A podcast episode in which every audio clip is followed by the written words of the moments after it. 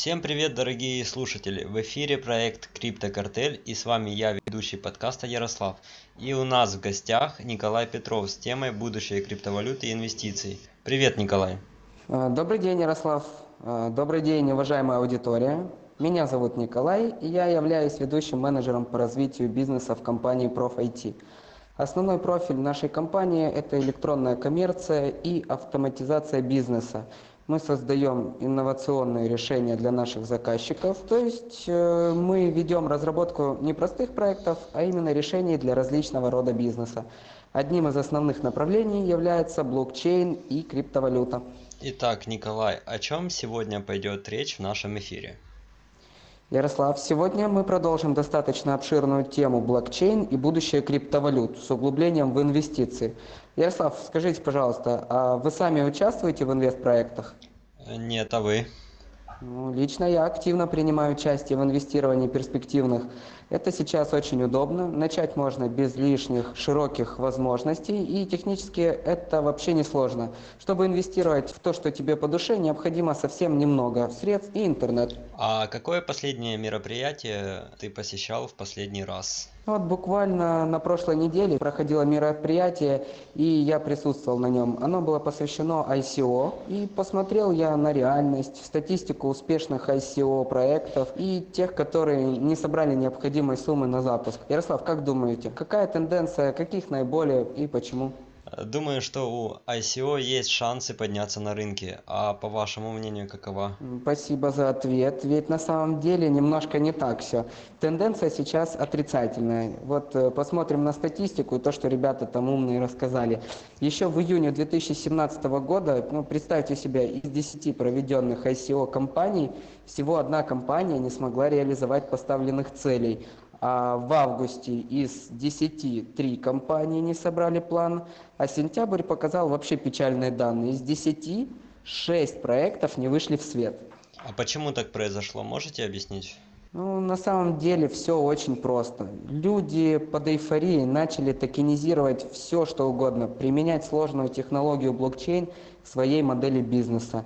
Небольшие локальные компании, производители пытались привить блокчейн – а кому же это интересно? Ну, ответ прост. Только тем, кто пользуется продукцией компании. А, как правило, это очень скромная аудитория. Ну, вот, к примеру, производитель элитного мяса или цветов, ну, чего-нибудь скоропортящегося. Да, есть ценители этого, но их настолько мало, что сама идея умерла, не прожив и нескольких дней. Ярослав, уверен, что вы бы не вкладывали сбережения в такие проекты, верно? А, ну как сказать, если видно, что у проекта нет будущего и это неинтересно, то понятное дело, что нет. А расскажи, на что нужно обращать внимание при инвестировании в ICO проекты? Хороший вопрос и очень в точку. Ну, на что я рекомендую всегда обращать внимание при любом инвестировании, тем более вот в связи со сложившимися ситуациями вокруг ICO и этого всего хайпа, да, по порядочку. Качественная реализация веб-ресурса, простая логика, инвестиционная привлекательность, грамотный white paper, белая команда, профессиональные и опытные разработчики, открытость и медиадоступность, ну и, конечно же, партнеры. Ярослав, если у нас есть время, я хотел бы немного описать каждый из пунктов, поскольку это важно и, надеюсь, поможет нашим слушателям принимать правильный выбор для инвестирования. Да, конечно. Думаю, это будет очень полезно для слушателей. Ну, значит, начнем. Э, качественная реализация веб-ресурса. Ну, поскольку у нас IT-компания, то и мы понимаем, какой толк должен быть э, в ресурсе, то, естественно, он должен быть качественным. Если это сделано тяп-ляп, то, как всегда, грамотный человек, посмотря на такой веб-ресурс, он поймет, что этим занимался не профессионал, и сразу же будет нотка сомнений в том, что предлагает та или иная компания. Простая логика.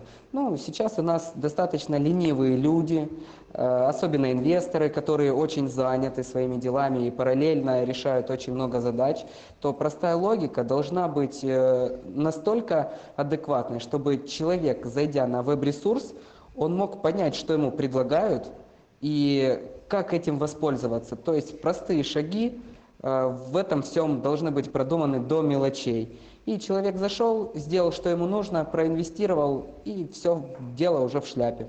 Значит, инвестиционная привлекательность. Ну, это вот как раз э, о том, о чем я и говорил. Допустим, про элитное мясо, цветы и так далее. Там, ну, неважно, что может быть это, пусть даже мед. Вот, э, то в принципе эта привлекательность должна выходить настолько, чтобы человеку было интересно в это вложить и получить с этого дивиденды. Вот. Следующий пункт это грамотный white paper.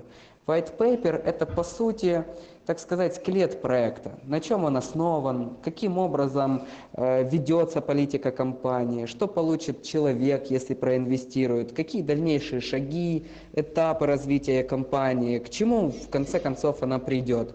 Вот, как правило, сейчас, вот сколько я смотрю на рынке э, ICO выходит новых, вот, то в принципе там такая тенденция. Люди пытаются максимально показать э, свою компанию в лучшем свете и выставляют white paper, э, ну, страниц там на 10, на 20. Но, как правило, человеку не хочется это все читать. Поэтому я бы рекомендовал смотреть на те проекты, в которых есть конкретно полный white paper, и он выложен, его можно скачать, допустим, или просмотреть тут же на сайте.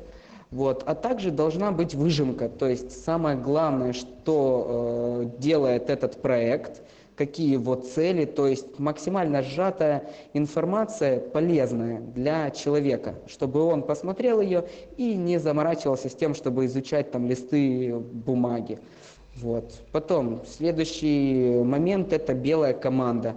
Э, все грамотные инвесторы, они будут в любом случае смотреть на тех ребят, которые этим всем руководят, которые э, подбирают команду, кто у них э, будет это делать, кто у них юрист, кто у них экономист, кто занимается, да всем чем угодно в этом проекте. Поэтому команда должна быть белая, без э, каких-то личностей, которые имели уже либо там правонарушения какие-то, ну, в общем, это все будет просматриваться, и команда должна быть белой. Вот. Следующее – это профессиональные опытные разработчики. Ну, куда без них? Тут должна быть компания. Конечно, ну, фрилансер не тянут ICO даже по всем э, парафиям, что сейчас проходят. Ну, максимально, максимально какие-то минимальные штуки. В основном это поручают делать компаниям. Так вот, э, компания должна быть профессиональна и быть открыта. У них должен быть свой штат разработчиков, они должны работать легально. И плюс еще и подкрепляться в том, что они разработали этот проект. Ну, как правило, не всегда заказчик желает этого, чтобы эта команда не делала, допустим, таких же похожих проектов, там подписывается целый ряд документов, соглашений, NDA а и так далее. Но, в принципе, так оно и должно быть. То есть команда должна быть профессионалов обязательно. И эту компанию можно будет отследить в интернете, чем она занимается. Вот. Открытость и медиадоступность. Э, какие-то закрытые ICO и вообще инвестиционные проекты, ну, это достаточно сложная такая штука, поэтому для того, чтобы всем было понятно, что компания работает легально и честно, она должна быть открыта, в медиа выступать и так далее. Ну, как правило, тут и блогеров задействуют, и каких-то медийных личностей, артистов и так далее. Ну, каждый защищается как может. Вот. Ну и, конечно же, партнеры. Что такое партнеры? Партнеры – это уже люди, или компании, или какие-то корпорации, которые работали уже с этим человеком, который запускает ICO, ну или с компанией. То есть это как бы гарант того, что люди э, будут вместе с ними, они работают, и люди смотрят на этих партнеров и также будут инвестировать под доверием. Вот. Ну, в принципе, в принципе, все. Думаю, на сегодня информации достаточно. Спасибо всем за внимание, до скорых встреч. Спасибо тебе, Николай, за этот эфир. И все было очень интересно и, я бы сказал, полезно. Э, думаю, нашим слушателям это очень понравится. Ждем ваших подписок в соцсетях, ставьте лайки, делитесь с друзьями и ждите новые выпуски. Всем пока. Всем пока.